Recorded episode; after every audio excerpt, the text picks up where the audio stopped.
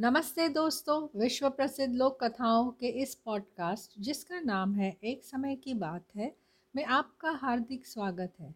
तो चलिए शुरू करते हैं कहानी, झगड़ालू प्रवति एक बार एक बहेलिए ने एक फाख्ता अपने जाल में फंसाई। वह उसे अपने घर लाया और उसे अपनी मुर्गियों के साथ रख दिया। अपने बीच एक अजनबी और नई चिड़िया देखकर सभी मुर्गियाँ फाख्ता को परेशान करने लगीं और उसे चोचे मारने लगीं।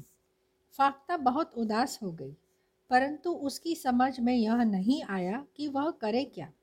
उसने मुर्गियों से दोस्ती भी करनी चाहिए मगर बेकार, मुर्गियाँ उससे दोस्ती नहीं करना चाहती थी। वे उसे वैसे ही चोंचे मारती रहती।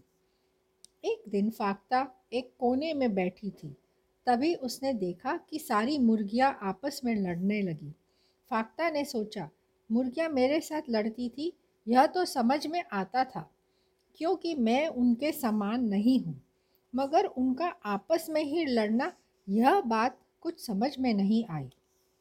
यह कहानी से हमें यह सीख मिलती है, झगड़ालू गैरों से नहीं, अपनों से भी झगड़ते रहते हैं।